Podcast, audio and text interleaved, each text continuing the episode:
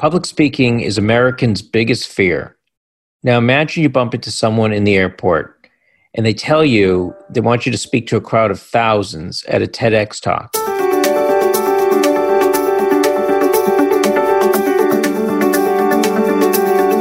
All Inclusive, a podcast on inclusion, innovation, and social justice with Jay Ruderman. Hi, I'm Jay Ruderman, and this is All Inclusive. Our guest today is Brandon Farbstein, and he did just that. And now he gives motivational speeches across the country.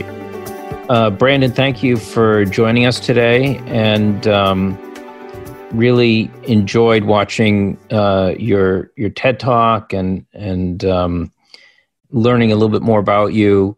Why don't you tell us about where you grew up and how you got your start in activism? Absolutely. Well, first off, thank you so much for having me, Jay. I'm honored to be on. And I really found my voice when I was 15, and I'll get into that.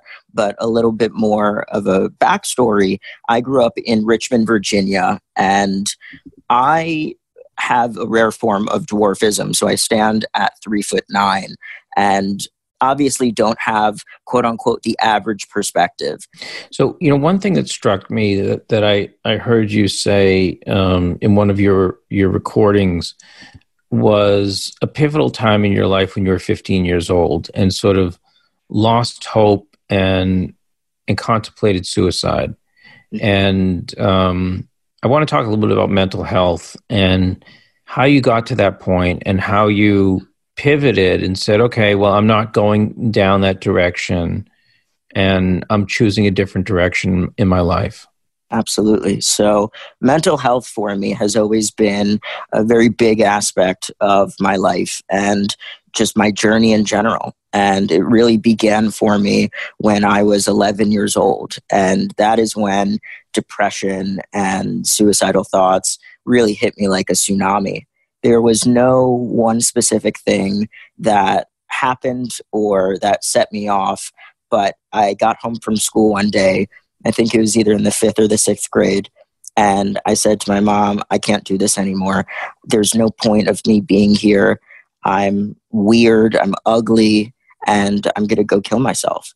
And at that point in my life, I was so done with suffering as much as I did. And it wasn't just the emotional suffering, but with my condition comes daily pain and mobility issues. So kind of having both of those stacked against you, along with society just automatically not accepting you on the first glance because you're so different and people aren't used to that.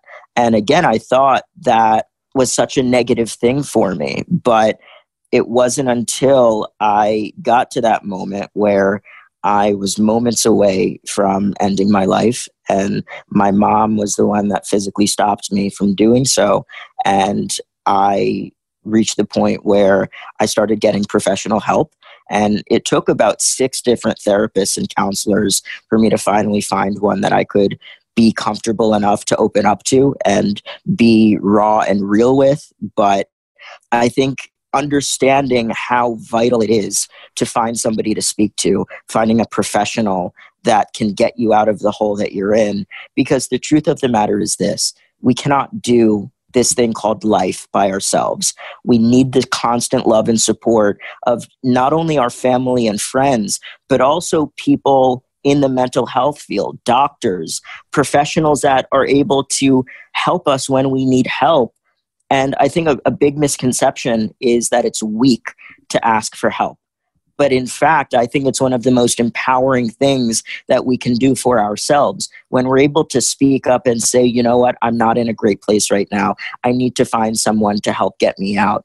That's not only doing a huge service, giving yourself a huge gift for getting yourself out of that place that you're in, but truly it's unlocking your potential to give the light and the gifts that you have inside of you and share that with the rest of the world. And for me, that's been huge to help me get out of my own way and understand the fact that what I'm doing is so much bigger than me. And even if I'm having a crappy day, what I always do to kind of snap myself out of it is figuring out how I could make somebody else's day just a little bit better. And it's honestly as simple as sending a text to a friend saying, hey, I'm checking in on you. How are you doing? Thinking about you.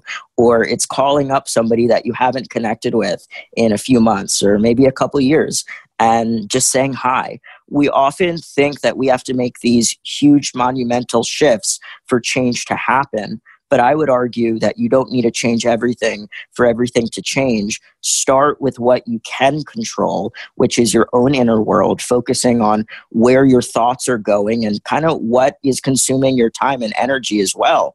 And it makes the world of a difference, truly. So there's so much to talk about and unpack from what you just said.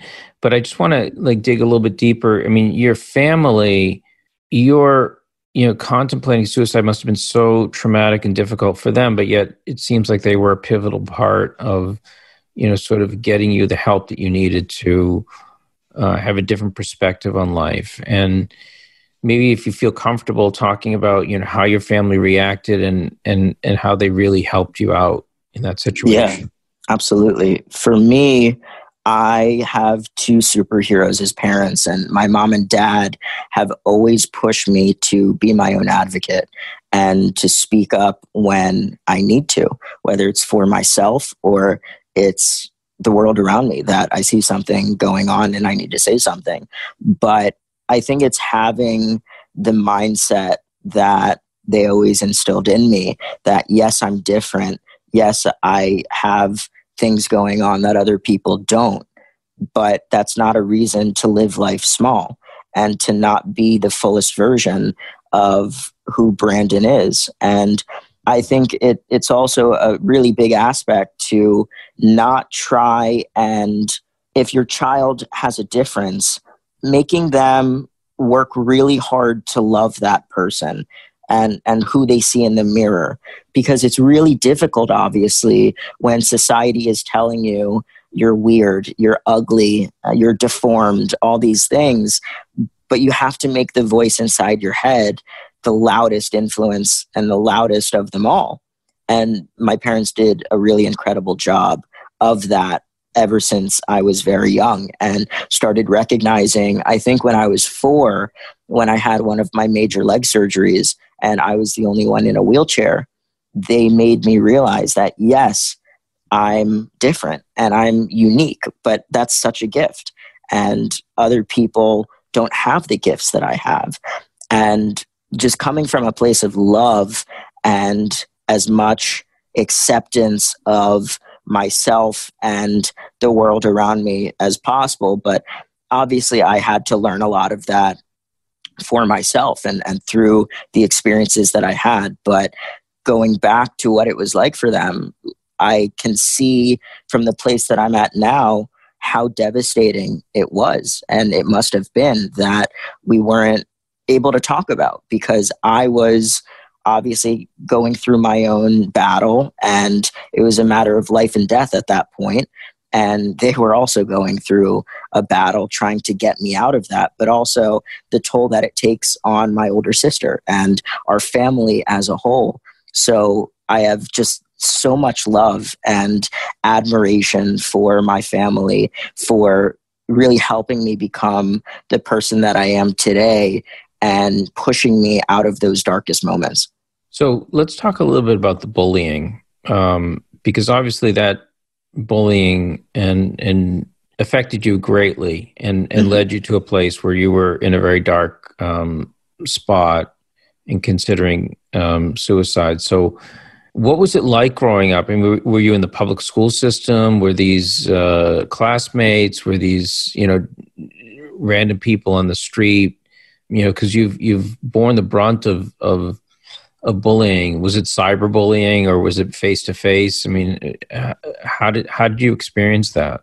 Yeah, so I always went to public school. So from K until I graduated 12th grade, and it started as kind of just not being included in things, especially in the elementary and early middle school years. And I wouldn't exactly call that bullying, but right as social media started to really become a part, an integral part of our lives, probably back in 2013-ish. So I was in, I think, the 7th grade. That's when I started really feeling the effects of cyberbullying and having that ripple across my life into not just being on my phone, but also being in school and changing the way people react to me. And it started just going really viciously into me being different and knowing that I wasn't like the other kids. I honestly started hating myself, and I wanted nothing more than to fit in and to have friends and to be invited to places and accepted. And I started listening to the things that people would say about me, that I would never find love and how unattractive I was. And this really got to a boiling point in high school, though. That's when it got really bad for me. It started the very first week of my freshman year. And as you probably saw in the TEDx talk, I ride this mini Segway that at the time was this really cool looking, bright yellow transformer, like Lamborghini hybrid thing that obviously drew a lot of attention. And when you're in a high school with 2,000 peers, you don't want that type of attention. And it was not positive at all. Unfortunately, the first incident, I think, was literally on the 2nd day of school. And it was a tweet that was sent out, a picture of me in the hall on my Segway saying, the first person to punt this midget off the Segway gets $5. So that was what greeted me when I got to high school. And it went absolutely downhill from there. But the interesting part, and where I thought things would change, was towards the end of my freshman year was when I gave my TEDx talk. And I thought that would help. And I thought it would make me be looked at differently, like I was more than just the small kid. And I was more than the person that was on the receiving end of all of these attacks on social media constantly. But unfortunately, it made it worse. And like I just mentioned, having that type of attention in a school of 2,000 people where everybody wants to be the same, everybody wants to fit in and follow the trends and do it what everyone else is doing, it was literal hell for me. And it got to the point where I started receiving a new death threat, what seemed like almost every single week from the peers at my school, ranging from having them send me emails through the motivational speaking website that I set up, or making fake accounts on Instagram that said, this disgusting midget should have been gassed in the Holocaust, or who the F does he think he is? Nobody gives a damn about what he has to say. Just all of these sick, sick things. And then I finally received one that made me kind of just stop in my tracks. It was an email that I got saying, midget, if you don't kill yourself, somebody is going to come to your house on Thursday and shank you in the kidney. And at that point, I realized, wow, I can't do this anymore. This is so toxic. This is affecting literally every aspect of my life. It wasn't just my school performance. It wasn't just my mental health. But as you can imagine, going through those traumas week after week and almost every single day, walking into that school and feeling like you're the target amongst nearly all of these people is an incredibly difficult thing. But I think what kept me afloat was the fact that I had this mission that I discovered. And if I didn't have the realization that I had of what my purpose is at 15 through that TEDx talk and having something bigger than me that could serve as my strength and inspiration that I could fall back on when I had none of my own, I don't know what the outcome would have been, but it definitely would not be me sitting here with the work that I've done and the accomplishments that I've been able to achieve because of making that decision that I'm not going to be the victim of my circumstances anymore. I'm going to use what I have and become the victor. Was your school system did they help at all throughout this process? I'll be as honest as I can, and I'm just going to blatantly say no. They did not help. They were kind of being the opposite of helpful for a lot of these specific cases. And just, I think the mindset that they had, and albeit it was, if it's not happening on school property, aka it was happening in the afternoon or in the evenings, so they claimed it wasn't during school hours or on school grounds, that there wasn't anything that they could do. And there was part of me that absolutely understood that. But the other part of me that didn't is when there started to become videos and pictures of me in the halls of my high school, clearly showing during the school day this was happening. And even if it was being waited to post until after the school day, which these kids were smart and trying to kind of evade the rules as much as possible. But what really shocked both myself and my family is when it started to get into all these threats and people saying for me to not only kill myself, but that I was going to get hurt. And another one that came in was somebody was going to put an IED bomb on my Segway. And obviously just this crazy array of things that people clearly did not mean and were saying it to try and get attention or try and get a response from me. But we then involved the local police department and tried to get the district attorney involved in pressing charges and even just getting a restraining order to find out who this person was so that I wasn't in any actual harm. Because I went into this school every day not knowing who were behind these attacks. And that was just re-traumatizing so much to not only be on the receiving end of all of this hate and the disgusting, vile comments, but to think that anybody around me, anybody I was sitting next to in a classroom could have been the ones that did it. And what we chose to do through a friendship that we had with a state delegate here in Virginia, we decided to start testifying at the Virginia General Assembly. And I think I testified about 5 different times to various committees and subcommittees, sharing my story and sharing really what it was like to actually be on the receiving end of something like this and have to leave my high school midway through my junior year because I started getting all of these death threats and I was terrified to walk in that building, and let alone the effect that it was having on me mental health wise. And we were able to get 2 laws passed, one that is a bullying prevention aim and the other one that's big on social and emotional learning that requires empathy to be taught in the public school curriculum starting in kindergarten and building on every single year from that until they graduate high school. You know, people have talked about mental health, and I think life today is extremely stressful, no matter who you are. And I think it's becoming more acceptable to talk about mental health and not just to sort of bottle everything up inside, which ultimately will lead to very negative feelings and self-harm. So, you know, you touched on it, but I just want to delve a little bit deeper into the fact that you really helped pass 2 new laws in Virginia around bullying and social emotional learning. One specifically that requires curriculum on empathy to be taught in all K-12 classrooms. I wonder if you could just delve a little bit more deeply into that, you know, process and what these laws aim to accomplish. Yeah.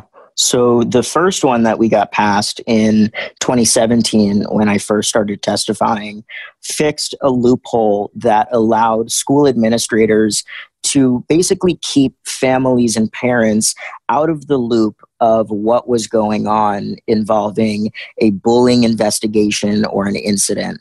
And we really discovered how detrimental that is for families when my own was trying to, obviously my parents, like I mentioned, are my biggest superheroes, and they wanted nothing more than to be involved in all of these different cases and trying to make sure I'm as safe as possible.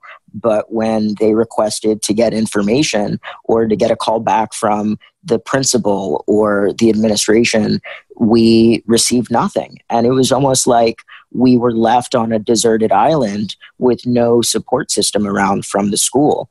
And this first law requires school administrators and officials to alert parents within 5 days of an investigation, mandating that they have to report what their findings are and what next steps are in terms of if their child was a victim, what the punishment is for the perpetrator and the plan to make sure that it doesn't happen again. And if the child is the bully, then obviously alerting the parents that they're in trouble and whatever the disciplinary action is on that point. And that for me was a smaller step in the direction of where I wanted to go. Every little bit counts, no doubt. But this next one that you mentioned on empathy, for me, is definitely one of my proudest accomplishments, because I truly believe everything good starts with empathy. Humanity begins with empathy. Empathy is kind of the line in the sand of where to start from in terms of all of these different issues that we're trying to address. I think instead of being reactive, we have to be proactive. You're listening to All Inclusive with Jay Ruderman. You can learn more. View the show notes and transcripts at rudermanfoundation.org/all-inclusive. Please remember to subscribe, rate, and review us wherever you are listening. So, Brandon, I want to take you back through what was a pivotal moment in your life in October of 2014, and you're in an airport about to go with your family to catch a flight to Miami, and a woman comes up to you, and you have a talk for an hour and a half, and the next thing you know, you're giving a TEDx talk. So tell me about what that experience was like. After that talk in front of about 1,500 people, and I had these older gentlemen in suits coming up to me with tears in their eyes saying, "You unlocked something in me that I didn't know I had buried deep down. I was bullied when I was younger, and I didn't realize how much of an effect I was still letting it have on me." And then I was having other people saying, "You completely changed the way that I'm going to see my kids."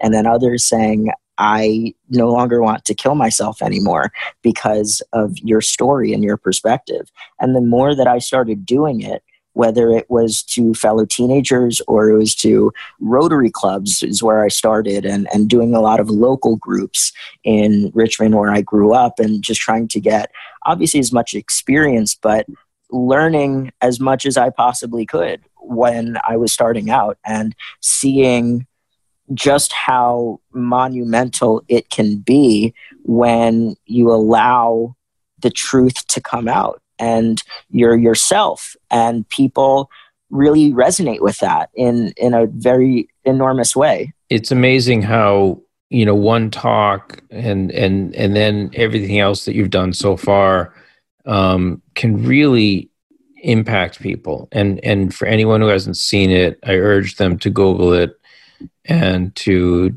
check out your TEDx talk. Before, COVID-19 and how that's really changed our world, we had probably the lowest unemployment rate in the United States in quite a long time. I think it was under 4%. Yet people with disabilities routinely polled at being unemployed at over 70%. Mm-hmm. And there's a great disparity there. And you're talking about a big segment of our population that essentially is frozen out of the employment sector. And I'm wondering, because you speak to corporations and you speak to heads of businesses, and And how do you make the case for a more inclusive workplace and community? I think so many business leaders especially are nervous to even start that movement and go in the right direction because they've never dealt with somebody with different abilities on their team, or they've never had somebody that needs physical accommodations or something to help them read on their computer, whatever the thing is. And unfortunately, that fear and just the overall ignorance of not dealing with it prevents a lot of action in a positive direction to be even had in the first place. So my challenge is think about who can perform at the best ability with what you're looking to do. And for so many of these things, I'll use the creative field, for example.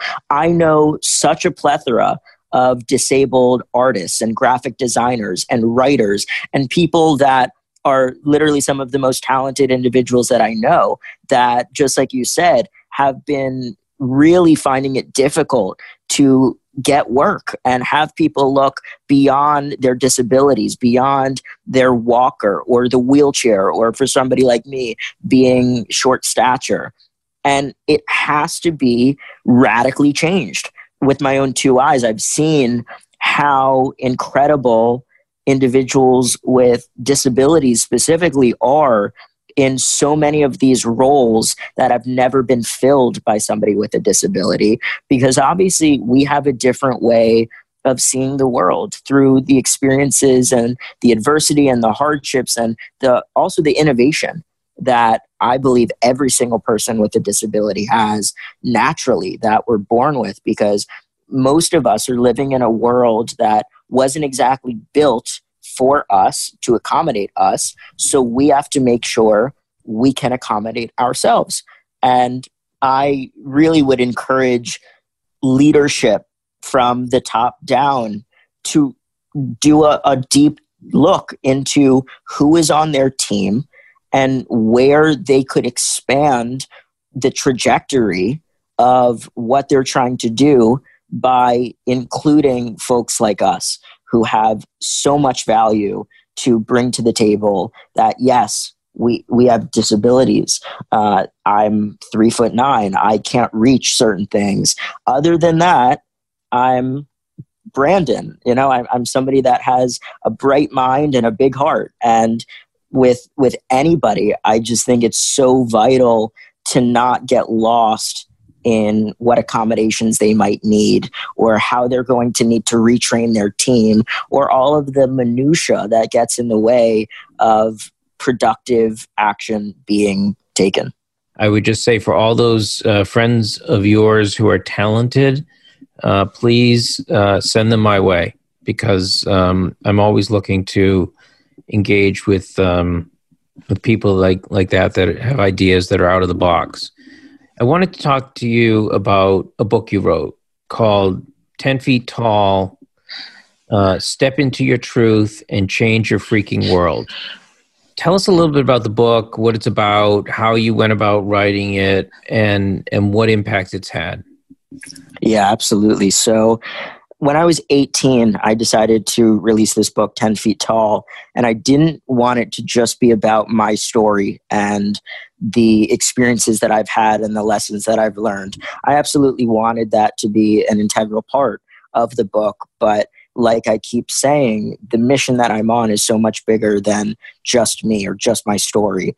And I wanted to share so many of these powerful tools and really antidotes that I've learned to dealing with life and dealing with adversity as a whole and negative experiences that we all suffer from. And it's through learning new things and strengthening our mindset as much as possible that we can not only overcome those things, but turn something great out of them, not just for ourselves, but for the world around us. And that's really why I think it's so vital to share your truth and to step into the realist version of who you are, not putting on a facade, not acting like everything is perfect or you don't deal with any negativity. That's not who we are. We're human beings, and I really believe if we can strip down all these complicated layers of what divide us, whether it's politics or different ways of thinking or just whatever it is. And it's a universal message in the book of living life on your own terms and elevating your mindset to become 10 feet tall and really be in the driver's seat of this life and the journey that you're going to have, to not let autopilot take over when you're in a dark place, when you are depressed or anxious or fearful, but really recognizing the fact that we can't control what other people are doing. We can't control what's going on around us, but we could always control what's going on in our own inner world. And 10 Feet Tall is a guide to how to do that, both for anyone that is a teenager up until adults. I've had people in their 80s reach out to me saying how much they enjoyed the book and that it inspired them and changed the way that they look at things. And for me, it's such a gift to be able to give that to people and use what I've been given and my story as a whole to serve as a catalyst for strength and inspiration in others. That's awesome. And I'm just really, your positivity has made, you know, quite an impact on me during this conversation. You are a role model to so many people out there.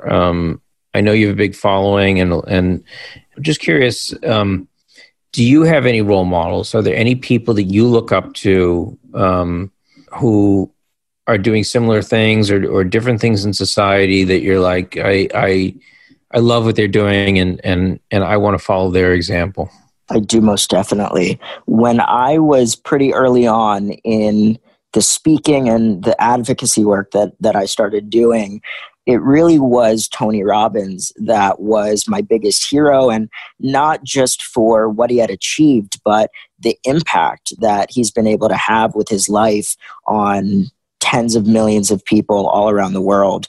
I still would love to emulate that and have that level of influence and inspiration and really just societal change coming from having the conversations that I do and through my work. But now it's definitely shifted to having a lot more admiration for individuals that are on the front lines actually doing the work.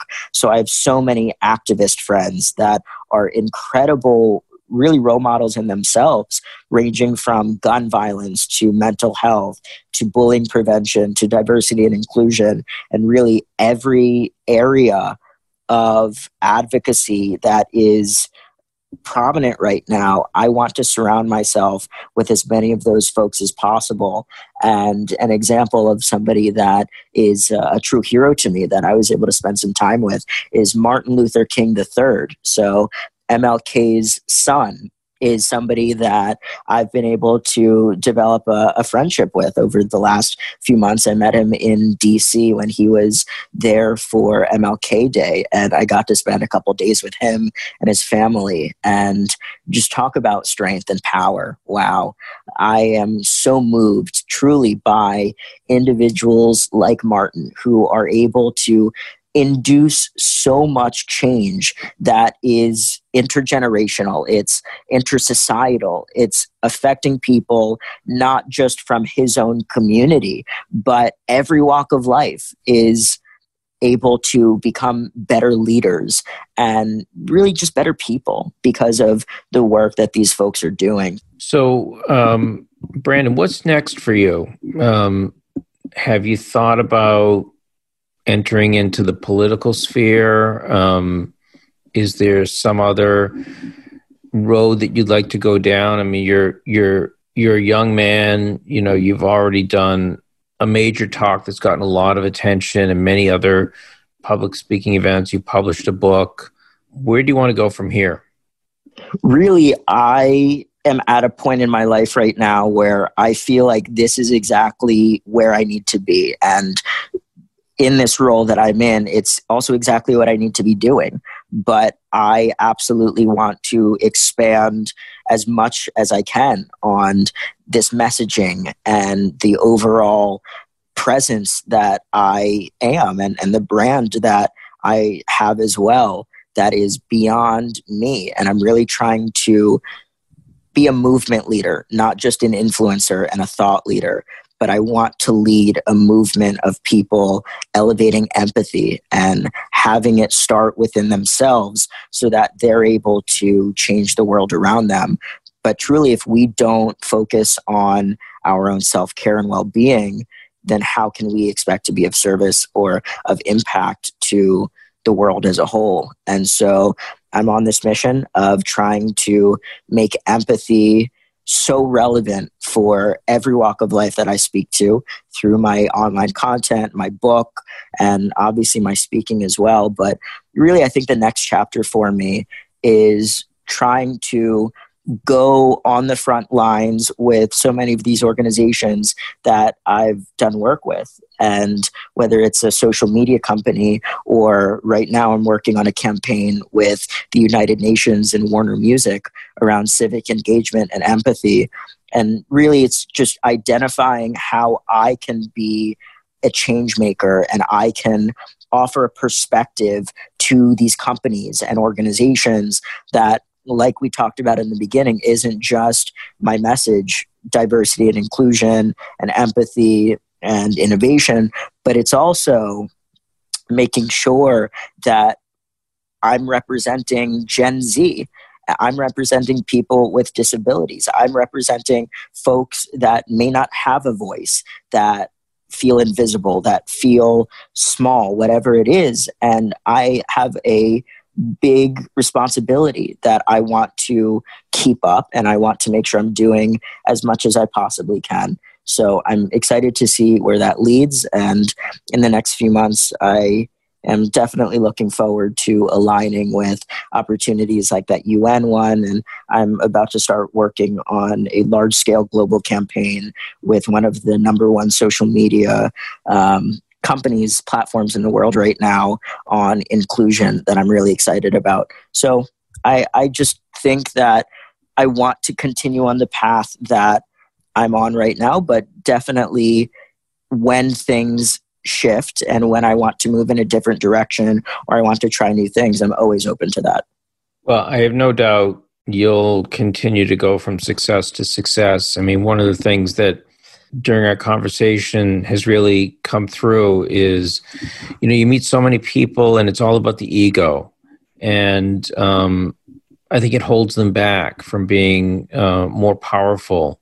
If you look at people, you know, throughout history who've really changed our world, from Martin Luther King to Gandhi to so many others, it wasn't about them. It was about a cause. Mm-hmm. And they were able to obviously have a leadership role, but it wasn't all about them. And I think, you know, you get that. You get that more than most people that I speak to. So I wish you so much success. It's been such a pleasure speaking to you. I'm glad, you know, we were able to have this time and you gave us the time, you know, out of your schedule to speak to us. And I really wish you, you know, all the best and hope we can keep in touch as things move forward. Definitely. Well, Jay, I just wanted to express how much admiration and respect I have for you and the Ruderman Family Foundation for the incredible work that you all continue to do. And I'm so excited to see the impact that is continued to be made on a daily basis by you and your team. Thanks so much. I really appreciate it. And be well. Thanks, Jay.